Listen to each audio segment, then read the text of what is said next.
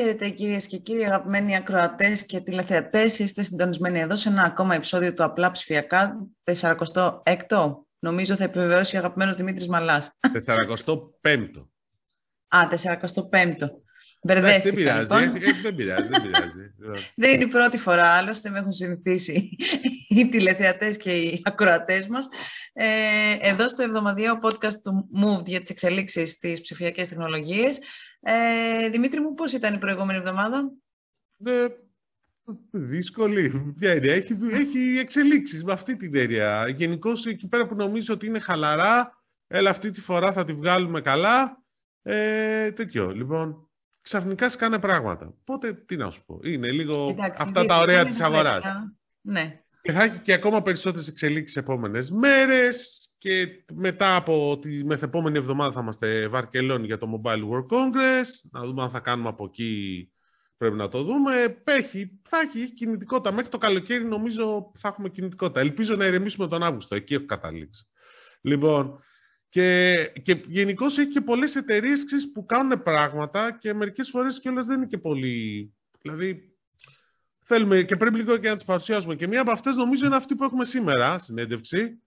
Έχουμε, λοιπόν, κάτσε να βάλω μέσα. Έχουμε μαζί μας τον ε, Γιάννη τον Δοξαρά, ο οποίος είναι ο ιδρυτής και ο διευθύνων σύμβουλος της ε, Wordplay.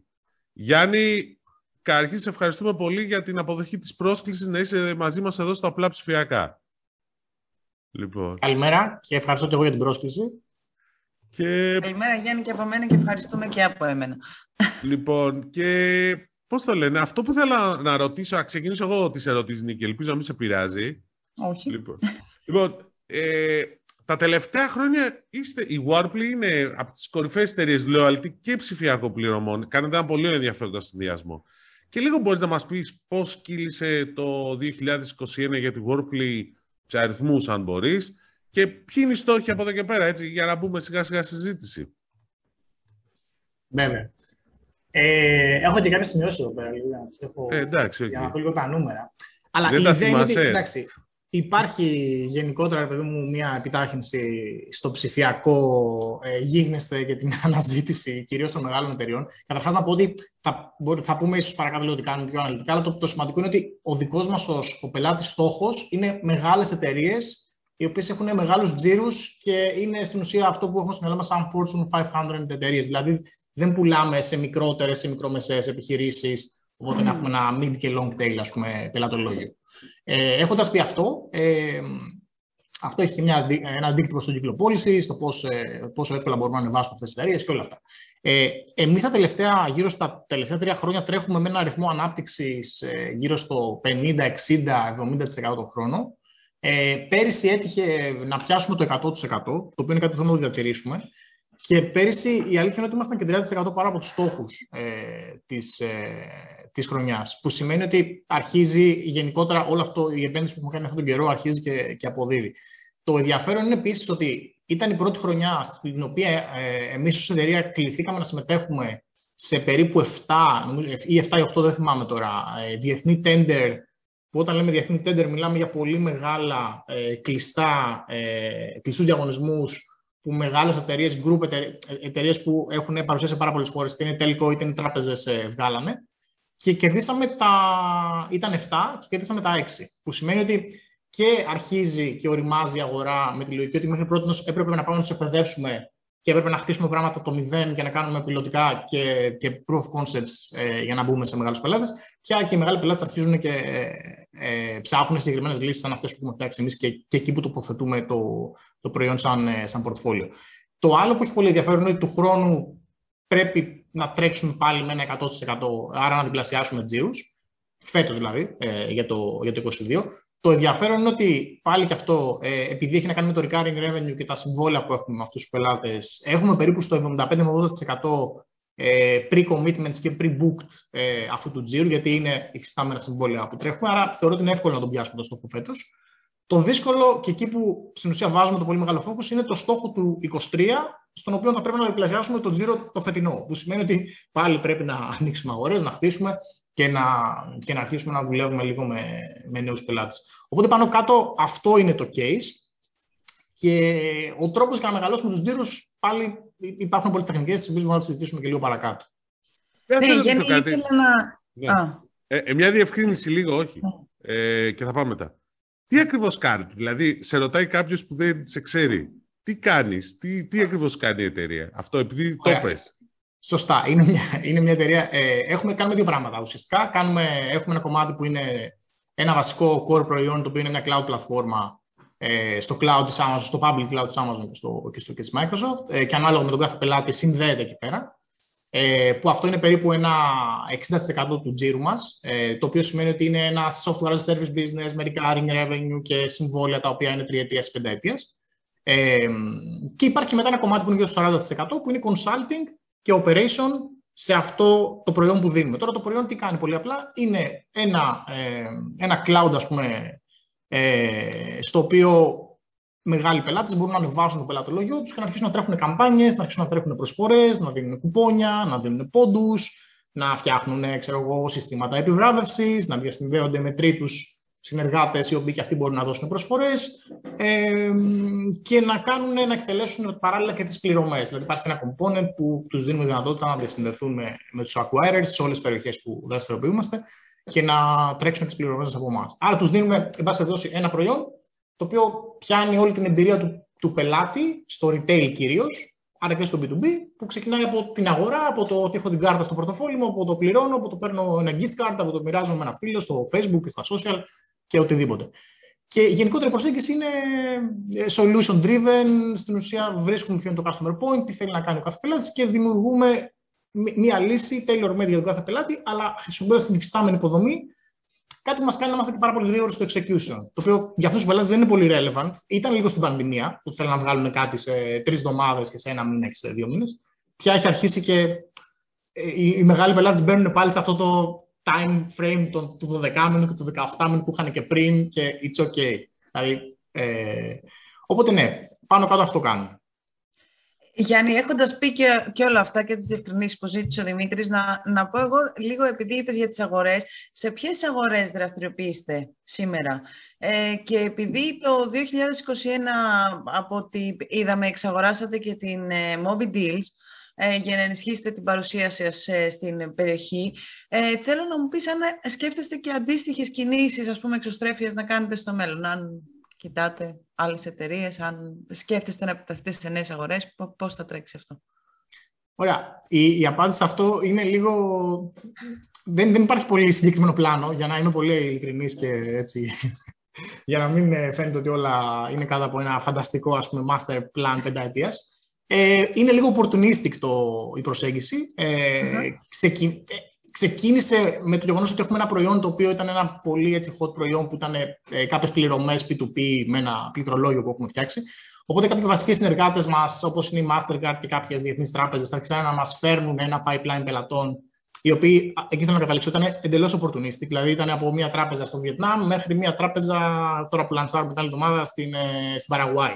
Οπότε για ένα πολύ συγκεκριμένο νης ε, προϊόν. Άρα μετά, αφού έπαιρνες έναν πελάτη σε μια χώρα, όσο μεγάλο το volume των πελατών, είχε νόημα να υπάρχεις. Ε, αυτό επειδή βέβαια σαν, σαν τζίρος και σαν, ε, καταλάβατε λέω, ήταν ένα νης προϊόν, δεν ήταν εκατομμύρια δολάρια συμβόλαια το χρόνο, άρα μιλάμε για κάτι μικρό, οπότε θα έπρεπε λίγο να χτίσεις καλύτερα την παρουσία σου και να κάνεις upsell στους υφιστάμενους πελάτες. Ε, Έχοντας δοκιμάσει πολλά πράγματα, ε, στις περιοχές που βλέπουμε ότι αρχίζουμε και έχουμε πάνω από 2, 3, 4 μεγάλους πελάτες, άρα χρειάζεται να υπάρχει μια παρουσία, ε, κοιτάμε λίγο πώς θα στήσουμε είτε ένα γραφείο, όπως π.χ. έχουμε κάνει στο, στο Σάο Πάολο, όπου εκεί πέρα έχουμε ένα γραφείο και τρέχουμε το κομμάτι της Λατινικής Αμερικής, είτε στην περίπτωση του GCC, ε, των ε, αραβικών ας πούμε, χωρών, ε, να αγοράσουμε μια, μια εταιρεία. Την εξαγορά την κάναμε πρώτη φορά και ουσιαστικά έχει ενδιαφέρον λίγο αυτό το μοντέλο και θέλαμε να τεστάρουμε το εξής ε, σκεπτικό, που είχαμε δει και στην πράξη, ε, γιατί με αυτή την εταιρεία συνεργαζόμασταν. Παραδείγματο, αυτή η εταιρεία ήταν μια εταιρεία consulting που συμβουλεύει εμπόρους στο πώς θα κάνουν optimize το, ε, το customer experience ε, και συμβουλεύει και ε, οργανισμούς όπως είναι ξέρω, η ΣΑΜΑ, που είναι η, ο regulator στο Saudi, Σαουδική Αραβία, για τις πληρωμές είναι ο regulator της Κεντρικής Τράπεζας. Ε, οπότε η βασική ιδέα ήταν να αγοράσουμε και, και, και, και δούλεψε αυτό παρεπτόντω, να κάνουμε μια μικρή εξαγορά κοντά στο μισό εκατομμύριο ε, αν είναι σε δολάρια είναι και λίγο παραπάνω, και να ε, ξεχωράσαμε μια εταιρεία που ήταν ένα προς ένα ο τζίρος με το, με το κόστος εξαγοράς. Ήταν μια εταιρεία υπηρεσιών, οπότε είχε ένα περίπου 24% κερδοφορία στο, στο operation του, που είναι πολύ κλασικό σε ένα, ε, σε ένα service business. Και επειδή εμείς έχουμε ένα προϊόν, έχουμε μια τεχνογνωσία και έχουμε ένα πολύ γρήγορο time to market, προσπαθούμε, μέχρι τώρα πάει καλά, αλλά το, το βασικό ρασιονάλ ήταν ότι προσπαθούμε ε, να... Άρα στην ουσία αγοράσαμε την εταιρεία τέσσερις φορές το EBITDA, για να είμαστε λίγο έτσι πρακτικοί, και προσπαθούμε με τεχνολογία και τη δικιά μας εμπειρία να, μειώ, να, να αυξήσουμε το, την κερδοφορία, μειώνοντας το, τα frictions και γενικά τα πράγματα που γίνονται manually, από το 24 ξέρω, να το πάμε στο 40 ή στο 50. Οπότε η βασική ιδέα είναι να, να, κάνεις, να, να κάνεις ένα turnover μέσα στη χρονιά και να βελτιστοποιήσεις αυτή την εταιρεία και σε τρία χρόνια βάσει τόσο να έχεις βγάλει την επένδυσή σου. Άρα να έχεις ένα IRR ξέρω εγώ, κοντά στο 28-29-30%. Ε, αυτή είναι η βασική ιδέα. Το οποίο μέχρι τώρα φαίνεται να δουλεύει. Ε, κάνεις recognize και ένα επιπλέον τζίρο που είναι σημαντικό. Ε, και σου ανοίγει και κάποιες παραπάνω πόρτες γιατί στην ουσία η συγκεκριμένη αγορά ε, αυτή η εταιρεία ήταν, ήταν, ήταν, είχε τη βάση στο DIFC. Το DIFC είναι το Financial District, ένα free zone στο Dubai, που είναι ένα έτσι, πολύ prestigious κομμάτι στο να είσαι incorporated, ας πούμε. Ε, και είναι και ακριβό, ε, είναι fairly expensive. Οπότε μας βοήθησε στο να μην είμαστε μια εταιρεία που να τιμολογούμε από ένα, ξέρω εγώ, πώς το πω, να το πω απλά, από μια μικρή εταιρεία στη Σάρζα ε, που, δεν που είναι ένα εμμυράτο που δεν το ξέρει κανένας και δεν υπάρχει πουθενά, στο να έχεις μια εταιρεία με γραφεία κανονικά με 4-5 άτομα, να είσαι στο DFC, να, είσαι, να έχει πολύ καλής σχέση με το regulator και να μπορείς να κάνεις 5-10 πράγματα. Άρα, από ό,τι καταλαβαίνω, το πλάνο ναι. είναι να, αν βρεθεί αντίστοιχη ευκαιρία, να την εκμεταλλευτείτε στο μέλλον αυτό. Ναι, και αυτό είναι και, το, και ένα από τα βασικά τώρα πράγματα που κοιτάμε σε, σε, σε επόμενο επίπεδο. Ε, στις αγορές που έχουν μια παρουσία, να δούμε αν μπορούμε να βρούμε consulting εταιρείες οι οποίες είναι έτσι μικρές, αλλά έχουν καλό πελατολόγιο, που υπάρχουν τέτοιες εταιρείες παρεμπιπτόντως. Επειδή αυτές οι εταιρείες είναι μικρές και έχουν καλό πελατολόγιο, συνήθως οι ιδιοκτήτες δεν θέλουν να σου πουλήσουν παρεμπιπτόντως. Δηλαδή, υπάρχει, δηλαδή μιλά, επειδή μιλάμε για τις εταιρείες, πολλοί άνθρωποι είναι, OK, ξέρεις, βγάζω από τα λεφτά και δεν θέλω να κάνω κάτι άλλο. Και I want to stick to my ε, του My EBITDA και να είμαι εγώ owner. Ε, οπότε εξετάζουμε τις ε, τέτοιες περιπτώσεις που θεωρούμε ότι μπορούν να βοηθήσουν και στο να αυξήσουμε λίγο τους τζίρους. Προφανώς αυτό είναι ο τελικός σκοπός. Αλλά και στο να εδραιώσουμε λίγο την παρουσία. Γιατί είναι δύσκολο να, να πάρεις μια ομάδα από την Ελλάδα και να την πας στο Ντουμπάι ή να την πας ε, στη Σιγκαπούρη για να δουλέψει. Mm. Ε, θα πρέπει να έχεις local κόσμο που ξέρει τους ανθρώπους, έχει τις επαφές, ναι. Γιάννη, να σε ρωτήσω κάτι άλλο λίγο. Επειδή μιλούσαμε πριν για το retail και είναι ο τομέας στον οποίο επικεντρώνεστε σε πολύ μεγάλο βαθμό. Ε, λόγω της πανδημίας, τελευταία δύο χρόνια είδαμε τρομερές αλλαγές, βίες αλλαγές.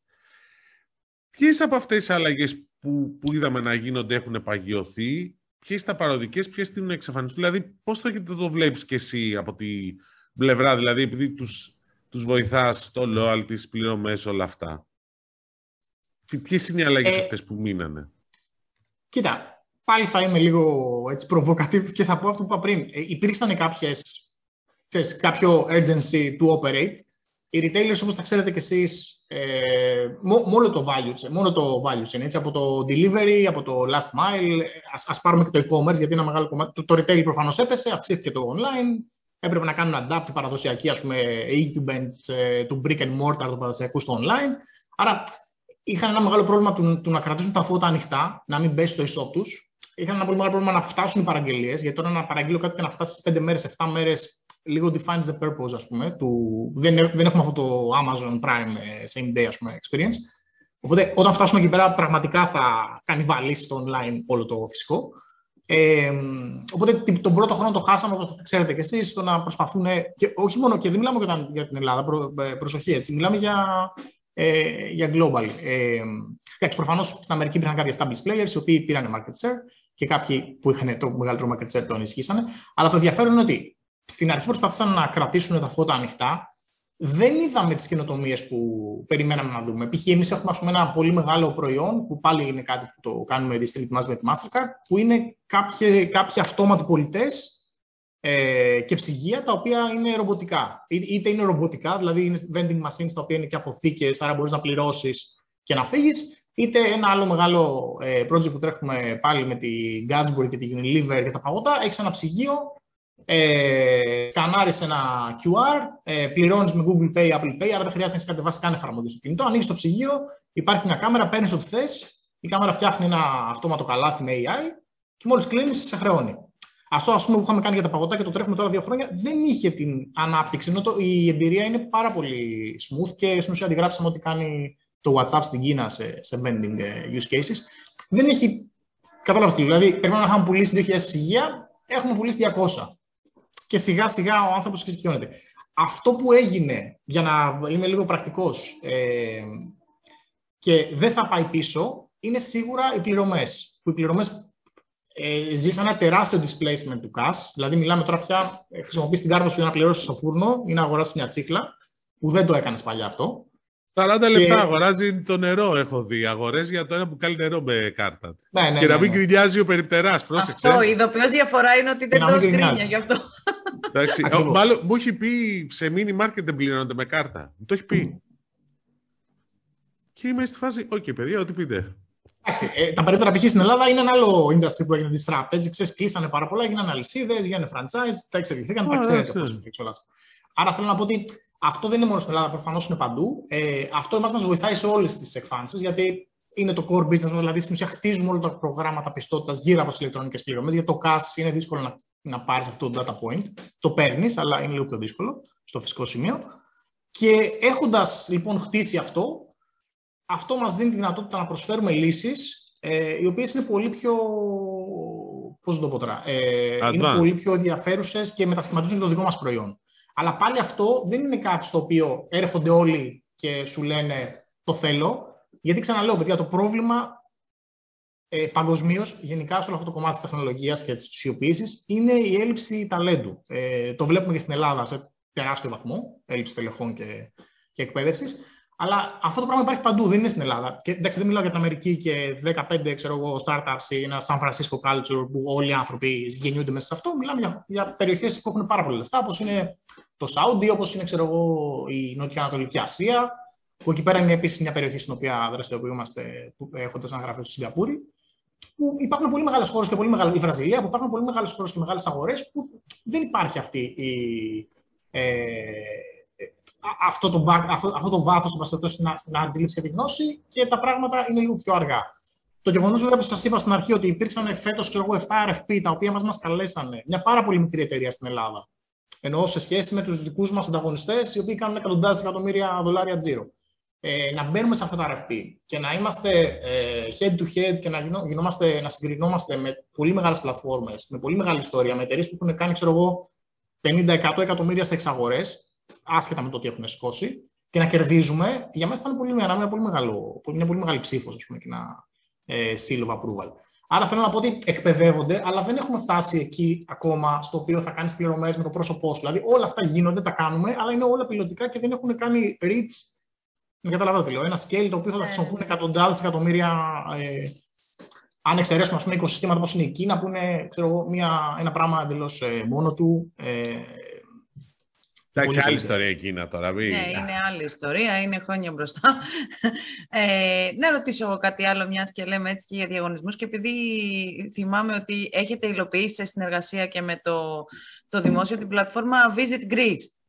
Ε, και είχε, από ό,τι θυμάμαι την τελευταία φορά που το έχω κοιτάξει, έναν εντυπωσιακό αριθμό downloads. Ε, πώς πάει αυτή η συνεργασία; Αυτή η συνεργασία είναι μια συνεργασία για την οποία είμαστε πάρα πολύ χαρούμενοι και πάρα πολύ περήφανοι. Και μόνο από την πλευρά των αριθμών Μμ. ε, είναι η πιο πετυχημένη, ε, το πιο πετυχημένο ψηφιακό ε, πώς να το πω τώρα, ε, ε, προϊόν που έχει, βγάλει, ε, που έχει βγει στην Ελλάδα εν πάση περιπτώσει, ε, από καταβολή σε ελληνικού κράτους. Και θα σας εξηγήσω λίγο τι έχει γίνει. Ε, και το πιο ενδιαφέρον είναι ότι έγινε σε συνεργασία Μάλλον τα, πρά- να πάρουμε λίγο τα πράγματα από την αρχή. Ε, εμείς ε, δουλεύαμε, γιατί και η ιστορία είναι πολύ ενδιαφέρουσα με το πώς έγινε αυτό.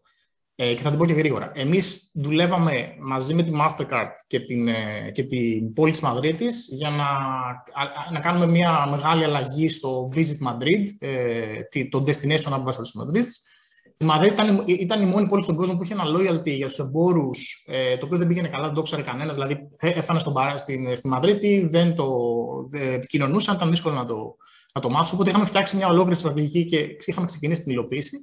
Ε, και μετά προέκυψε η πανδημία. Οπότε η ιδέα ήταν να πάρουμε αυτό το know-how και να το δώσουμε στο ελληνικό κράτος ε, για να μπορέσει είπα, να φτιάξει κάτι το οποίο θα ήταν ασφαλές και θα μπορούσε να, να σε, σε, σε, ένα περιβάλλον το 2020, το καλοκαίρι, το Μάιο, το, που ήταν όλα τα πράγματα ήταν όλα στον αέρα. Δεν υπήρχε καμία ας πούμε, ε, ναι, ούτε πρωτόκολλα, ούτε, ούτε, ούτε, έτσι. Δηλαδή, ακόμα δεν, είχαμε, δεν ξέραμε πώς τα ξενοδοχεία θα ανοίξουν. Ναι. Οπότε τρέξαμε πάρα πολύ γρήγορα, μέσα σε ένα μισή μήνα το φτιάξαμε όλο αυτό. Ε, για να τρέξει γρήγορα το έργο, τι κάναμε. Μοχλεύσαμε τον ιδιωτικό τομέα και από τους δικούς μας τους συνεργάτες, ε, που ήταν η Eurobank και η Mastercard, μια χορηγία την οποία ε, χορηγήσαμε όλο το, το έργο ε, στον, ε, στον ΕΟΤ.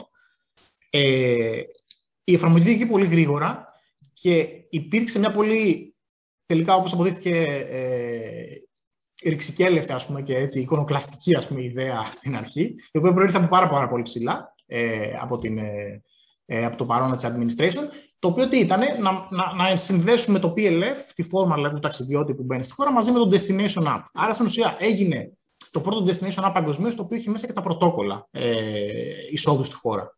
Δεν θα μας πεις ποιος είχε την ιδέα; Ε, δεν θα σας πω. Λοιπόν... Ε, Α, ε, τα χαλάμε, οπότε... Γιάννη, πρόσεξε. Δηλαδή... Έλα, λοιπόν, πλάκα, οπότε... καρό, ξέρω ότι δεν μπορείς να Δεν ξέρω αν θέλει να το πω γι' αυτό. Γι' αυτό, εντάξει, οκ. Ναι, ε, οπότε, τι έγινε λοιπόν, με το που μάθανε ένας τουρίστας ότι θα έρθεις στη χώρα, του έλεγε η αεροπορική ο tour operator μπες σε αυτό το site, το travel.gr και υπάρχει μια νότα, άρα δεν μπορείς να μπεις εκτός. Οπότε μπαίνεις σε αυτό το site, μάθανε για την εφαρμογή και την κατέβαζε. Mm. Άρα ουσιαστικά εμείς καταφέραμε να λύσουμε μέσα σε ένα μισή μήνα και κάτι που κάναμε πάρα πολύ γρήγορα το βασικό πρόβλημα στο travel industry που είναι το traveler acquisition πρόβλημα, το οποίο είναι πολύ δύσκολο γιατί στην ουσία τι κάνεις, ε, για, να, για να κατεβάσεις ένα ταξιδιώτη μια εφαρμογή προορισμού κοστίζει 15 με 20 δολάρια, είναι πάρα πολύ ακριβό. Γιατί ανταγωνίζεσαι στην Priceline, ανταγωνίζεσαι το Airbnb, ανταγωνίζεσαι μεγάλους γίγαντε που κάνουν acquisition. Και εμείς καταφέραμε την πρώτη χρονιά ε, αν θυμάμαι καλά, να κάνουμε γύρω στο 1 εκατομμύριο, 1,5 εκατομμύριο downloads και ε, γύρω στο 1,2 εκατομμύρια ε, λογαριασμούς. Τα νούμερα αυτά δεν τα έχει, πώς να σας πω, δεν τα έχει κανένα άλλο destination είτε σε χώρα είτε σε πόλη παγκοσμίως. Δηλαδή οι αριθμοί είναι 50.000, 100, 200, 300. Και μέχρι σήμερα, για να σας πάω και στο σήμερα, έχουμε γύρω στα 3 εκατομμύρια, 3,5 εκατομμύρια ε, χρήστες. Αυτοί οι χρήστες δεν σβήνουν την εφαρμογή. Ένα περίπου 25% σβήνει την εφαρμογή που για εφαρμογή προορισμού είναι πολύ πολύ χαμηλό το νούμερο. Ε, γιατί συνήθως τη σβήνεις μετά. Και εγώ Ακριβώς. το κάνω. Γιατί τι κάνουμε, τρέχουμε διαγωνισμούς, τους λέμε ότι μπορείτε να απαντήσετε κάτι όταν έχουν γυρίσει στη χώρα τους και να κερδίσετε τη διαμονή σας, να έρθετε για ένα weekend, ξέρω εγώ στην Αθήνα. Οπότε χτίζεται ένα, ένα, ένα loyalty σε επίπεδο χώρας και, μια, ε, και ένα continuity σε επίπεδο χώρας. Και το οποίο ενδιαφέρον είναι ότι φέτος που θα. Πάλι δεν θέλω να πω νούμερα. Φέτος περιμένουμε πολύ μεγάλη έκρηξη στις αφήξεις υπολογίζουμε γύρω στα 4 5 εκατομμύρια χρήστες να την κατεβάσουν. Οπότε δεν ξέρω αν καταλαβαίνετε. Μιλάμε για τεράστιες, τεράστια volumes και ναι. αυτοί οι χρήστες απαντάνε σε ερωτηματολόγια. Πέρυσι τρέξαμε ερωτηματολόγια το καλοκαίρι και είχαμε ένα εκατομμύριο απαντήσεις σε μια ποιοτική έρευνα από την εφαρμογή. Τα νούμερα είναι. Και, αυτά τα νούμερα, για να είμαστε πάλι. Ε, για να το βάλω λίγο στο σωστό ε, context, δεν τα έχουν destinations σε, σε όλο τον κόσμο από τα νούμερα που έχουμε για τους τουρίστες γενικότερα είναι πολύ, πολύ, πώς το πω, σε πολύ ε, high level. Ξέρουμε αφήξεις, ξέρουμε λίγο spending, αλλά γενικά το τι κάνουν οι τουρίστες, πού πάνε, πώς κινούνται, τι τρώνε, πώς... Δεν, δεν, δεν, τα ξέρουμε αυτά τα δεδομένα. Αυτό είναι απίστευτα χρήσιμα και για τη χάραξη της ε, στρατηγικής στον τουρισμό. Ακριβώς. Ακριβώς. Δηλαδή, π.χ. βγήκε ένα, μεγάλη συζήτηση τώρα στη χώρα. Βγήκε ένα τεράστιο insight ότι η, ο, η, πώς το, πώς το πω τώρα, η, το, η διατροφή και γενικότερα η γαστρονομία είναι by far το top priority σε αυτούς που έρχονται και θέλουν να το ζήσουν και θέλουν να το, ας πούμε... Θέλουν να φάνε καλά δηλαδή, αυτό λέει. Θέλουν να φάνε καλά. Ο Δημήτρης το μόνο το φαντάζεται, αλλά ξέρεις, όταν ε, θέλεις να κάνεις μια καμπάνια και να στοχεύσεις ξέρω εγώ, σε single adults ή σε ζευγάρια ή σε νέα ζευγάρια, δεν το σκέφτεσαι, αλλά τελικά είναι, είναι κοινός τόπος για όλους. Ε, και το πιο ενδιαφέρον από όλο αυτό επειδή τα νούμερα είναι όντως εντυπωσιακά, είναι ότι με αυτά τα νούμερα εμείς έχουμε καταφέρει τα τελευταία δύο χρόνια να μεταπολίσουμε αυτή την τεχνογνωσία σε επίπεδο τεχνολογίας. Γιατί έχει πολλά τεχνολογικά πράγματα μέσα, τα οποία για να μην χάσουμε χρόνο δεν σας τα αναφέρω. Σε περίπου άλλα άλλα, άλλα τέσσερα, σε περίπου άλλες τέσσερις χώρες, ε, οι οποίες μερικές από αυτές βγαίνουν live, μερικές είναι μικρές όπως είναι ξέρω, οι Βερμούδες ή τα νησιά Κέιμαν, που έχουν ξέρεις, πολύ μικρό και πολύ συγκεκριμένο προφίλ ας πούμε, πελατών με κρουαζιέρα. Ναι, ναι. Ε, και, και το Cayman έχει άλλο προφίλ, θα έλεγα, παρά τουριστικό, αλλά τέλος πάντων. Ναι, υπάρχει αυτό, το, το Edge Financial, ας πούμε, πώς το λέμε. Ε, προφίλ. Αλλά υπάρχει και, έχουμε και προορισμούς, όπως είναι, ξέρω εγώ, η Σιγκαπούρη και στην ουσία, όπως είναι, ξέρω εγώ, το, η Σαουδική Αραβία. Οπότε η ιδέα πια είναι ότι έχουμε, φέρνουμε με τεχνογνωσία, η οποία λέει, βάλτε governmental services μέσα στα destination apps για να λύσετε το acquisition πρόβλημα. Και μετά, αφού έχετε τους travelers, είναι πάρα πολύ εύκολο να πουλήσετε και να κάνετε monetize. Π.χ. η Σιγκαπούρη τώρα βάζει, το, βάζει την instant visa. Οπότε μέσα από το destination app μπορείς να κάνεις και τη visa σου πριν πας στη Άρα χώρα. Άρα τα κάνεις όλα, οπότε σε βολεύει. Ωραία, ναι. ωραία προσέγγιση είναι αυτή. Να σε ρωτήσω εγώ κάτι. Για να, για, να, για να το κλείσω και να πω και, ναι. και την πολιτική διάσταση. Στην ουσία, έγινε μια συνεργασία ε, ιδιωτικού τομέα με δημόσιο. Χρησιμοποίησαμε το brand Ελλάδα και ξέρεις, το, την τεχνογνωσία ε, ενός Υπουργείου, του Υπουργείου Τουρισμού, που δεν είναι το Υπουργείο Ψηφιακής. Κατάλαβα τι λέω. Δηλαδή, δεν έχουν το, το digital ε, ε, literacy που έχει το Υπουργείο Ψηφιακής, που οι άνθρωποι είναι πολύ μπροστά και αντιλαμβάνονται πολύ πιο εύκολα τα πράγματα. Και χτίσαμε κάτι το οποίο μετά το μεταπουλούμε στο εξωτερικό έχοντας τη σφραγίδα της ελληνικής κυβέρνησης. Το οποίο αυτό είναι πολύ δύσκολο να το πάρεις. Καταλάβατε πώς το λέω. Δηλαδή, έκανες ένα ναι. case study που σε άλλες περιπτώσεις δεν μπορούσες να το κάνεις. Γιατί δεν είχες την πρόσβαση σε ένα governmental ας πούμε, body και να το κάνεις σε ένα πολύ μεγάλο επίπεδο. Άρα το ότι αυτό το επιταχύναμε και μετά μας βοήθησε εμάς σαν ένα reference, ε, κάνοντας τη χορηγία ε, στην ελληνική κυβέρνηση, να το μεταπολίσουμε και στην ουσία να μοχλεύσουμε πολύ μεγάλα budgets για συμβόλαια πολλών ετών με πολύ μεγάλα πούμε, destinations, ε, είναι ένα, ξέρεις, ένα ενδιαφέρον σενάριο για το πώς μπορείς να χρησιμοποιήσεις ανοιχτή πρόσβαση και καινοτομία στην ε, δημόσια διοίκηση για να έχεις το reference το οποίο πάει και κάπου αλλού. Με το παρόν έχετε και εσείς και η κυβέρνηση άλλες, και άλλες τέτοιες ιδέες, θα πω εγώ. Ναι, μπορεί να γίνει κάτι στην υγεία. Καταλάβατε το λέω. Γιατί ναι, τέτοια ναι, ναι, πράγματα δεν είναι εύκολο να έρθει και να τα κάνει. Ενώ αν τα κάνει ένα ελληνικό, μια ελληνική εταιρεία, έχει κάνει μια ελληνική εταιρεία κάτι στην υγεία ή κάνει μια ελληνική εταιρεία κάτι στην ενέργεια. Αλλά το κάνεις σε επίπεδο, καταλάβατε τι λέω, ε, ρυθμιστή, σε επίπεδο δικτύου, δεν ξέρω. Μετά έχεις ένα case study το οποίο είναι πολύ εύκολο να πας να το μεταπολίσει γιατί δεν υπάρχουν τόσο large scale ε, initiatives, ακόμα και με, από πολύ μεγάλες πολυεθνικές εταιρείες. Δηλαδή, τα ξέρετε και εσείς, οι πολυεθνικές τα δίνουν όλα δωρεάν για να τα αποκτήσουν αυτά τα references και να πάνε μετά να τα μεταπολίσουν. Αλλά θέλω να πω ότι υπάρχει εκεί πέρα μια ευκαιρία. Ναι, να σου πω τώρα κάτι λίγο. Ε, τα τελευταίο διάστημα, εντάξει, τα έχεις δει και εσύ, έχουμε πολύ κινητικότητα, ειδικά στο εγχώριο οικοσύστημα καινοτομία. Δηλαδή, έχουμε εξαγορές, έχουμε εξόδους, Viva, Facebook. Και τώρα θέλω λίγο εσύ, επειδή είσαι και από αυτούς που, ξέρεις, ήταν από τους πρώτους που ασχολήθηκαν με τον όρο startups. Δηλαδή, η Workplay ήταν από τα πρώτα startups σε αυτή την περίοδο, θα έλεγα, του, των, των tens. Εσύ πώς βλέπεις αυτή την κινητικότητα και εσείς ποιο είναι το πλάνο σας. Δηλαδή, εσύ ως Workplay είστε σε... Θεωρείτε ότι θα μπορούσατε να κάνετε κάποιο exit μέσω εξαγοράς ή σκοπεύεις να συνεχίσετε να αναπτύσσεστε και να κάνετε εσείς εξαγορές ενδεχομένως, όπως η Moby Deals ή κάτι και στην Ελλάδα; Δηλαδή, πώς το βλέπετε; Κοίτα, επειδή γενικά τα έχω διαβάσει και εγώ, δεν ξέρω τα fundamentals, δηλαδή, κατάλαβες τι λέω, ε, γιατί έγιναν αυτές τις εξαγορές σε επίπεδο, κατάλαβες, profit multiplier ή εξαγωγή multiplier και όλο αυτό του πράγματος. Από την άλλη, Καταλαβαίνεις και εσύ πολύ καλά ότι στο τέλος της μέρας, αν έρθει ο Ματαγιώση σαν και από το Vision Fund και αγοράσει ξέρω εγώ, το 10% της Workplay για 100 εκατομμύρια, η εταιρεία κοστίζει ένα δισεκατομμύριο. Δηλαδή θέλω να πω και, mm, και ναι. έχει να κάνει ποιος who is willing to buy something και who is willing to, to sell something. Μ' αρέσει η επιλογή σου σε άνθρωπο που, θέλεις να σε, που θα ήθελες να επενδύσεις σε σένα. Μασαγιώση Σον είναι όχι, το είναι πολύ ξεκάθαρο. Το... Είναι προχωρημένο και δεν είναι πολύ γνωστός. Με, όλο το, ναι. με όλα τα investments του Vision. Εντάξει, ναι, okay. ε, δεν είναι, οπότε, είναι γνωστός. Ε, οπότε, ρε παιδί μου, εντάξει, για το startup οικοσύστημα και τι έχει συμβεί, το είναι γνωστό. Οπότε, θέλω να πω ότι υπάρχει ένα κομμάτι που έχει να κάνει με startup growth culture, αυτό θέλω να πω, το οποίο ο άλλος αγοράζει τα future, ας πούμε, returns που περιμένει να έχει, με μια ιστορία που χτίζεται. Και υπάρχει ε, υπάρχουν κάποιες εξαγορές οι οποίες δεν είναι τόσο πολύ αυτές των startup που έχουν, έχουν πάρει ας πούμε, μια, ε, ένα visibility που έχουν να κάνουν με το RRF. Γιατί κακά τα ψέματα θα. Ε, θα βρέξεις. Τα μία ανάκαμψη στα έργα εννοείς, ναι, ότι ναι. βλέπουν έργα εκεί πέρα, οπότε κινούνται προς τα εκεί, ναι. γιατί ξέρεις, πολλές εξαγορές έγιναν και αυτό το, με αυτή, ας πούμε, την, ε, έχοντας αυτό το πράγμα στο μυαλό τους. Και θα γίνουν ακόμα περισσότερες. Σωστά. Ε, που εκεί πέρα υπάρχει substance, γιατί υπάρχει ξέρεις, ένα addressable market που μεγαλώνει, OK. Ε, άρα θέλω να πω πάλι οι εξαγορές αυτές γίνονται πάλι στο premise ότι θα πάρω ένα κομμάτι της πίτας που makes sense, άμα είναι ένας market leader στην Ελλάδα, αλλά για την ελληνική αγορά έτσι όπως είναι, πάλι δεν έχει πολύ νόημα.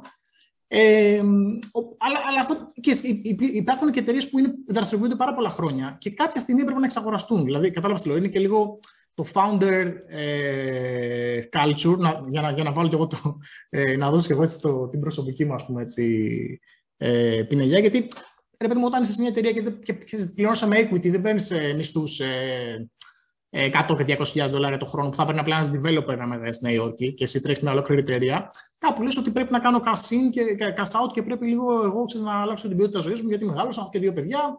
Οπότε ας πουλήσω αυτό που έχω κάνει για να ξέρεις, μου μείνουν 10 εκατομμύρια και να είμαι λίγο πιο χαλαρός ε, στην καθημερινότητά μου. Και αυτό είναι fair και πρέπει να γίνει. Δηλαδή, κατάλαβες, δηλαδή, δεν μπορεί μια εταιρεία να είναι σε ένα startup ε, κομμάτι, ειδικά όταν κάνει ένα πλατό, κάποια στιγμή θα πρέπει κάποιος να κάνει και cash out. Ε, και το άλλο που έχει. Ε, και το άλλο που έχει πολύ ενδιαφέρον είναι ότι ναι, ξέρεις, γίνονται όλα αυτά και είναι πολύ καλό. Ε, έχει μπει η Ελλάδα στο, στο χάρτη. Αυτό Μπήκε η Ελλάδα στο χάρτη, η αλήθεια είναι αυτή. Ε, υπάρχει, ένα, υπάρχει ένα story. Αυτό που για μένα βέβαια είναι τεράστιο πρόβλημα και νομίζω ότι είναι ο ελέφαντα στο δωμάτιο και πρέπει λίγο να το συζητήσουμε κάποια στιγμή. Είναι αυτό που είπαμε πριν, είναι πάλι η απουσία ταλέντου. Δηλαδή, είναι λίγο οξύμορο να έρχονται μεγάλες εταιρείες για να κάνουν hubs. Ε, Κατάλαβες τι λέω. Που πρέπει να. Τεχνολογικά hubs που πρέπει να προσλάβουν 200, 300, 500 ας πούμε, τεχνικούς, let's say, developers, ε, θέλεις, ναι. και να μην που αυτοί οι άνθρωποι δεν υπάρχουν στην αγορά. το ότι θα επαναπατριστεί κάποιος. Ε. Ε. Γιάννης, σε αυτό που λέει η Νική έχει δίκιο. Δεν υπάρχουν μόνο στην Ελλάδα όμως. Παντού είπα είναι αυτό το πρόβλημα. Λοιπόν. Ναι, αλλά θέλω να πω ότι δεν πάνε, στην, ε, δεν πάνε στη Ρουμανία, γιατί στη Ρουμανία πήγαν, γίνουν αυτές οι επενδύσεις πριν πέντε χρόνια. Πήγαν όλοι οι τεχνολογικοί κολοσσοί. Έγινε ένα employers market το οποίο ξέρεις, εκτινάχθηκε, μισθή είναι παντού, δεν υπάρχει retention, υπάρχει τεράστιο ας πούμε, attrition στις εταιρείες. Οπότε δεν είναι πια ε, ε, profitable. Η μισθή εδώ πέρα είναι πιο χαμηλή. Δηλαδή, έχουμε φτάσει να έχουμε και πιο χαμηλούς μισθούς σε developers από τη Ρουμανία, γιατί έχουν εκτιναχθεί. Και έχοντας αυτό το talent scarcity, θα αυξηθούν πάρα πολύ και οι μισθοί και δεν θα έχουμε πάλι το, το, το, το εργατικό δυναμικό το οποίο μπορείς, μπορεί να μας πάει παρακάτω. Οπότε αυτό είναι ένα πρόβλημα. Πώς να σου πω. Είναι ένας, ε, όπως το είπες, ο ελέφαντα στο δωμάτιο και εντάξει, θα το, μάλλον πρέπει κάπως να συζητηθεί. Είναι ένα θέμα που. Ε, νομίζω ότι δεν συζητιέται αρκετά. Γιατί ξέρεις, δεν, είναι, δεν μιλάμε τώρα για reskilling και ένταξη στην αγορά, ή δεν μιλάμε για τρεις μήνες κάποιος που έχει τελειώσει ένα ΤΕΙ ε, ζωικής παραγωγής να κάνει ένα course και να γίνει developer.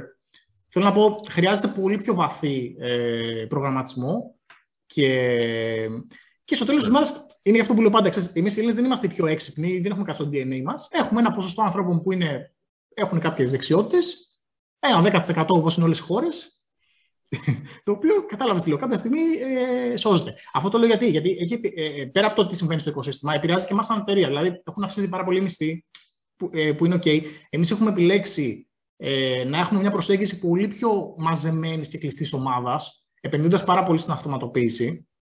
Ε, γι' αυτό και έχουμε φτάσει, ξέρω, είμαστε, πώς είμαστε τώρα, 20 άτομα μαζί με τα γραφεία, πάμε στους 30 και έχουμε ένα, ξέρω εγώ, revenue per employee 200-250 δολάρια το χρόνο. Άρα θέλω να πω ότι ε, έχουμε επιλέξει να είναι πάρα πολύ μικρή ομάδα γιατί δεν μπορούμε να τη μεγαλώσουμε και να θέλαμε. Πώς να, πώς να το κατάλαβα Και το γεγονός ότι πηγαίνουμε σε ένα τέτοιο μοντέλο ε, ε, μας ε, θέλω να πω ότι το να είσαι στην Ελλάδα και να έχεις το, το core development στην Ελλάδα ή το core product στην Ελλάδα ή γενικά τα operations, σε περιορίζεις στο πώς θα κάνεις και το scale σου και πώς θα, ε, θα τρέξεις, ας πούμε, κάποια, ειδικά στο κομμάτι του B2B. Έτσι.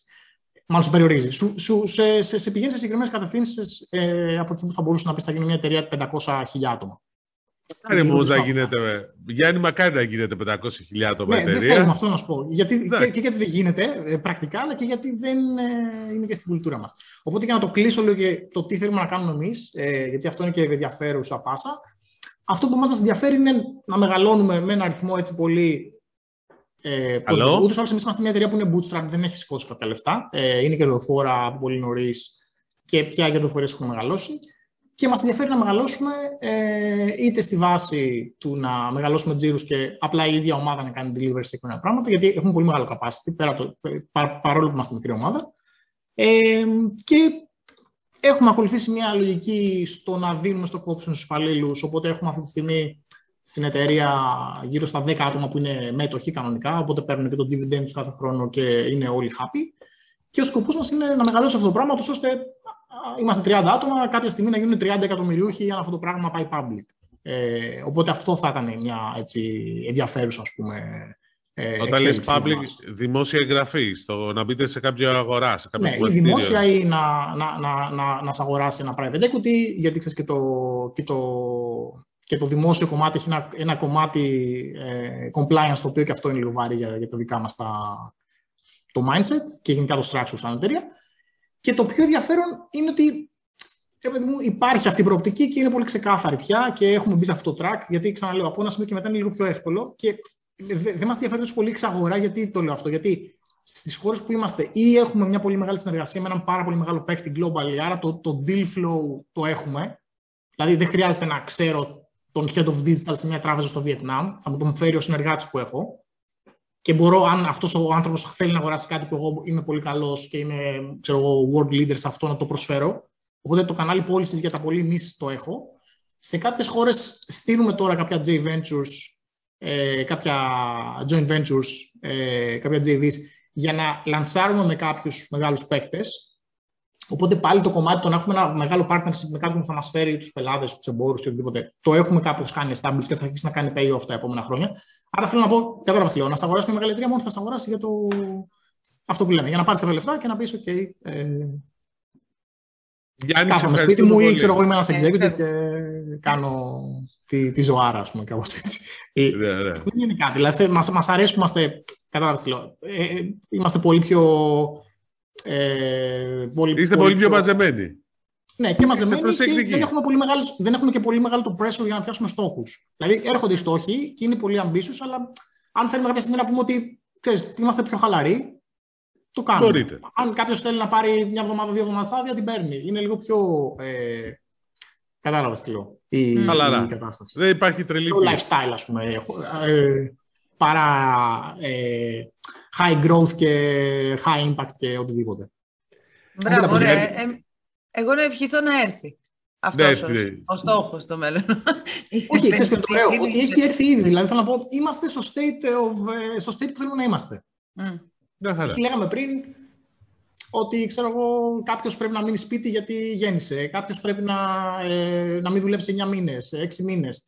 Είναι πράγματα που γίνονται πια, έτσι όπως είναι η δομή. Ε, και συνεχίζει να ακολουθείται ένα συγκεκριμένο growth. Οπότε θέλω να πω ότι δεν, δεν, δεν υπάρχει. Ε, είναι το current state, είναι το state που εμείς θεωρούμε επιτυχία γιατί ξέρεις, κάνουμε κάτι που μας αρέσει, ε, είναι αυτό το πράγμα κερδοφόρο, ε, έχει impact σε, σε μεγάλες αγορές.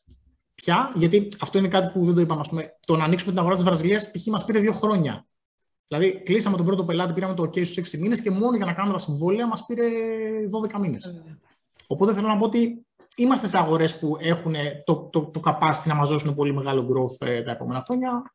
Αρκεί να κάνουμε σωστό execution. Γιάννη, σε ευχαριστούμε πάρα πολύ. Και εγώ, παιδιά. Ε, να έχει κι άλλα νέα σε λίγο καιρό, πολύ ενδιαφέροντα, έτσι να τα ξαναπούμε. Εντάξει, για να ανανεώνουμε το ραντεβού μας που λένε. Ωραία, ωραία. Πολύ ωραία. podcast. ωραία, λοιπόν. Οκ, okay, ευχαριστούμε πολύ. Καλή, Καλή συνέχεια. Πολύ ωραία και ενδιαφέροντα πράγματα, Δημήτρη μου. Είπαμε, έχει κινητικότητα, ναι. Έτσι, και... έτσι αυτή και αυτή την κατάσταση που περιέγραψε και το εργαζόμενοι μες στο options και δυνατότητα και 9 μήνες να λείψουν και αυτό πολύ, πολύ το ζήλεψα εγώ. Δεν ξέρω για σένα. Δεν ξέρω αν πρέπει να αλλάξω επάγγελμα. Θα γίνεις developer, δεν ξέρω, προλαβαίνεις; Δεν ξέρω κι εγώ, αναρωτιέμαι. Ε, αυτό λέω. Γιατί οι developers, εντάξει, βλέπεις το options, εξαγορές, περιμένουμε το Facebook να αγοράσει την Ακισόνος, μας λένε τέλος του μήνα. Έχει ναι, ναι, τέλος του μήνα. Έχουν υπογραφεί τα συμβόλαια όμως. Ε, αυτό ναι, είπανε προς τέλος του μήνα υπογραφές. Αλλά εντάξει, δεν ήταν και κάτι τώρα η Ακισόνος για, το, για τη ΜΕΤΑ. Σιγά. Αυτό νομίζω το λέγαμε και την προηγούμενη φορά. Δηλαδή δεν ναι. έχει κατανοητό αυτό ότι... Και να το ξαναπούμε λοιπόν. Παιδιά, για το Facebook, για τη ΜΕΤΑ, που λέει και μια φίλη που δεν, μπορεί, που δεν θέλει να τη λέμε Facebook. Για τη Meta λοιπόν 70 εκατομμύρια είναι peanuts. Εντάξει, κάνουν μία ακόμα εξαγορά. Έχουν κάνει πολλές τέτοιες.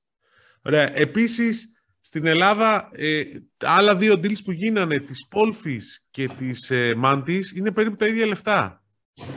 Αλλά επειδή συζητάμε για τη Meta, για το Facebook, το έχουμε κάνει παντιέρα. Εντάξει, και το τα deals που έρχονται εντάξει, και για έναν άλλο λόγο, μισό λεπτάκι είναι, γιατί ακούγεται και το ότι μπορεί να έρθει να κάνει hub που αυτό που έλεγε και ο Γιάννης, που δεν ξέρω που θα τους δει τους εργαζόμενους, που θα τους βρει, αλλά ναι. Να κάνει hub στην Πάτρα. Αλλά γενικώς υπάρχει κινητικότητα. Δηλαδή, και deals άλλα θα δούμε στην αγορά της πληροφορικής και στις τηλεπικοινωνίες βλέπεις ότι, να, για παράδειγμα, η μετοχή το ΟΤΕ στις τελευταίες μέρες έχει ανέβει τρελά. Εντάξει. Οι πληροφορίες λένε επίσης ότι... Αγόρασε. Όχι, δεν αγόρασε.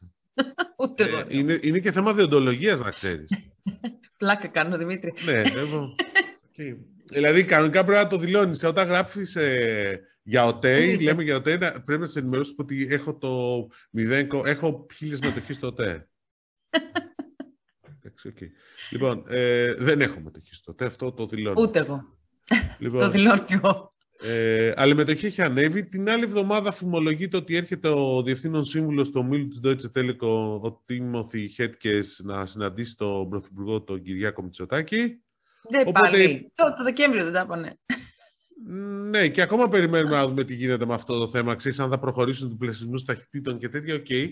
Ε, ναι, είναι και αυτό ένα ζήτημα, γιατί οι άλλοι πάροχοι έχουν έτσι μία Γκρίνια, ναι. Αλλά, αλλά, τώρα το ότι ανεβαίνει με το τότε, επειδή είναι χρηματιστηριακό το θέμα, αν είναι deal κι άλλο, μήπως είναι κάτι προς τα εκεί, προς τη μετοχή. Δηλαδή, έχουν κυκλοφορήσει σενάρια στο παρελθόν ότι η Deutsche Telekom κάποια στιγμή θα κάνει δημόσια προσφορά και θα πάρει όλο το, όλο το νόμιλο, το, όλο το ΝΟΤΕ και, και μετά θα τον βγάλει και από το χρηματιστήριο ενδεχομένως, αν πάει σε 100% τον βγάλει. Τώρα δεν ξέρω αν θα γίνει αυτό. Εντάξει, έχει ακολουθήσει γενικώς μια περίεργη στρατηγική.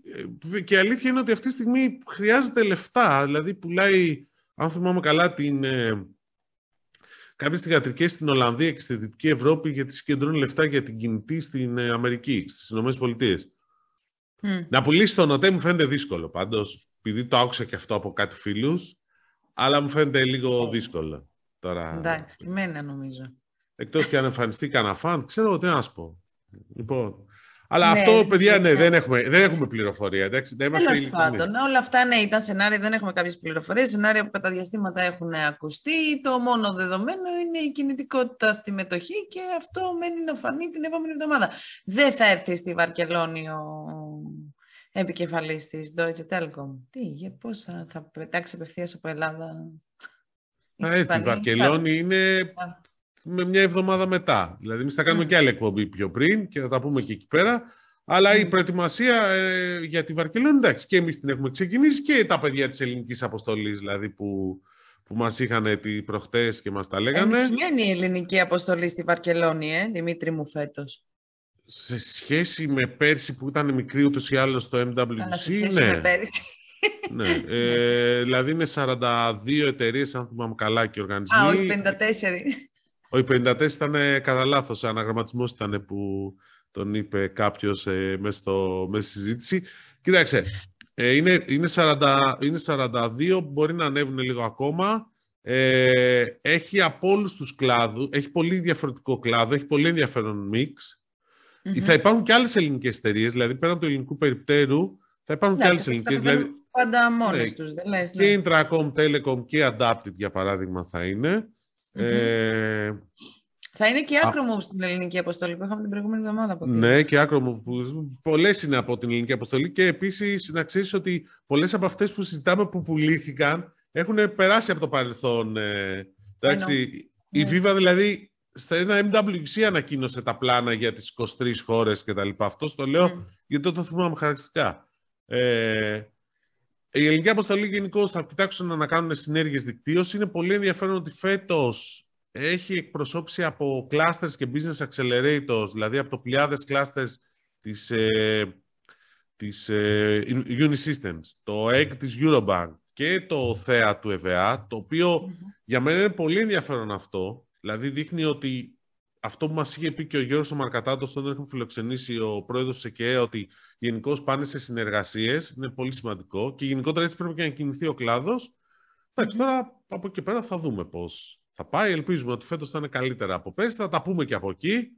Δεν ξέρω Εντάξει, θα... ναι, φαντάζομαι ότι θα είναι καλύτερα. Ήδη οι συμμετοχές είναι περισσότερες. Είναι... Ε, η μετάλλαξη έχει πολύ καιρό που έχει εμφανιστεί, οπότε δεν θα έχουμε νομίζω κάποιες υγειονομικές εξελίξεις άμεσα προς το χειρότερο.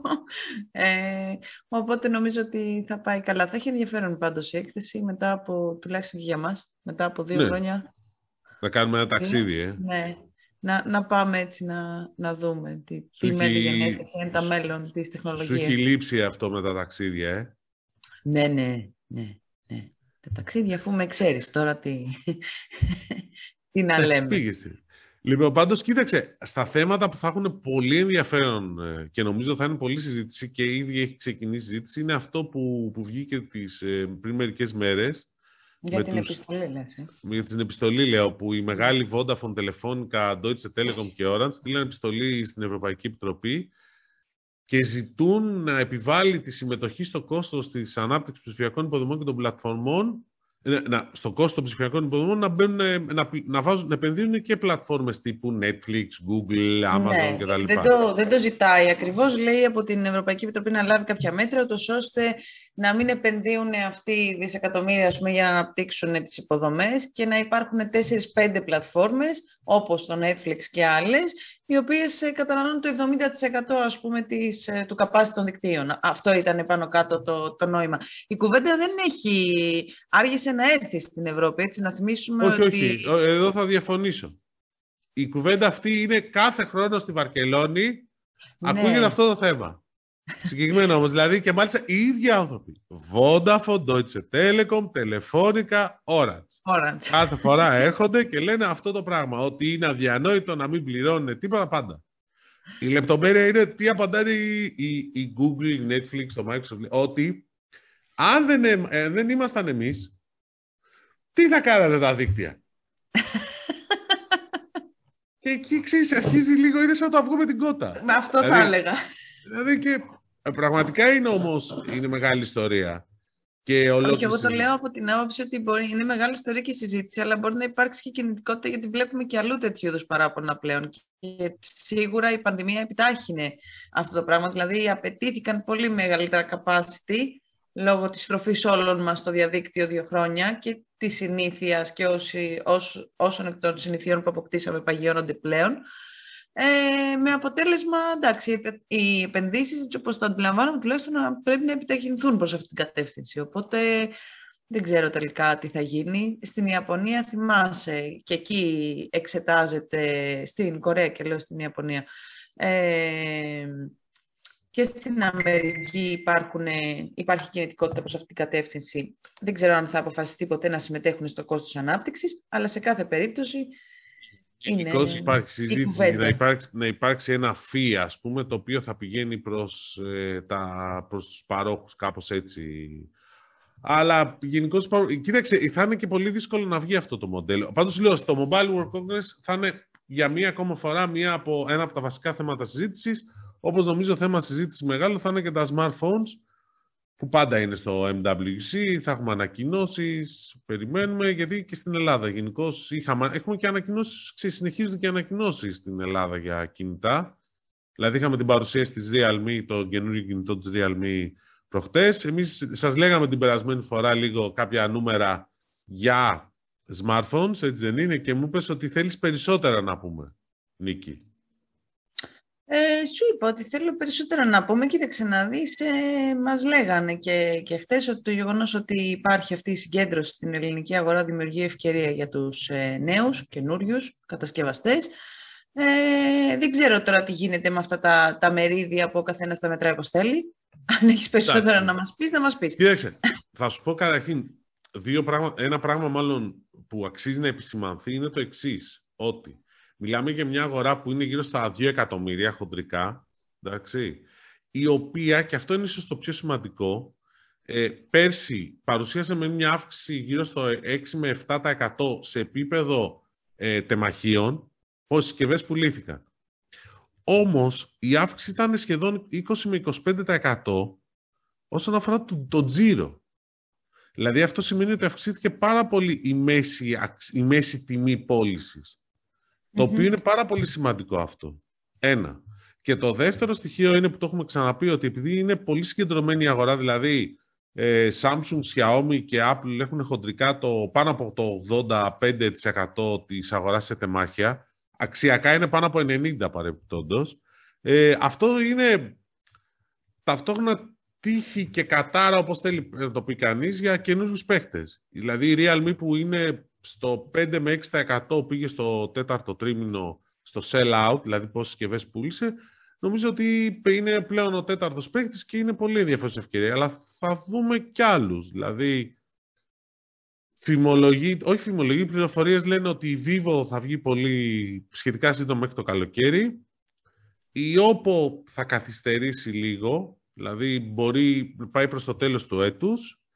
Ε, η Honor έκανε μια κίνηση το, το 2021 με το Honor 50, αλλά θα πρέπει να περιμένουμε λίγο. Δεν θα πάνε τόσο επιθετικά από ό,τι λένε οι πληροφορίες μου. Είναι λίγο...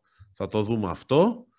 Ε, και έχουμε και μια TCL η οποία επίσης κινείται πολύ δυναμικά και αξίζει να την προσέξει κανείς. Οπότε είμαστε γενικώ σε, σε καλό σε, δρόμο. Σε κάθε περίπτωση είχε ενδιαφέρον αυτή η αύξηση της αγοράς που προλίγου περιέγραψες.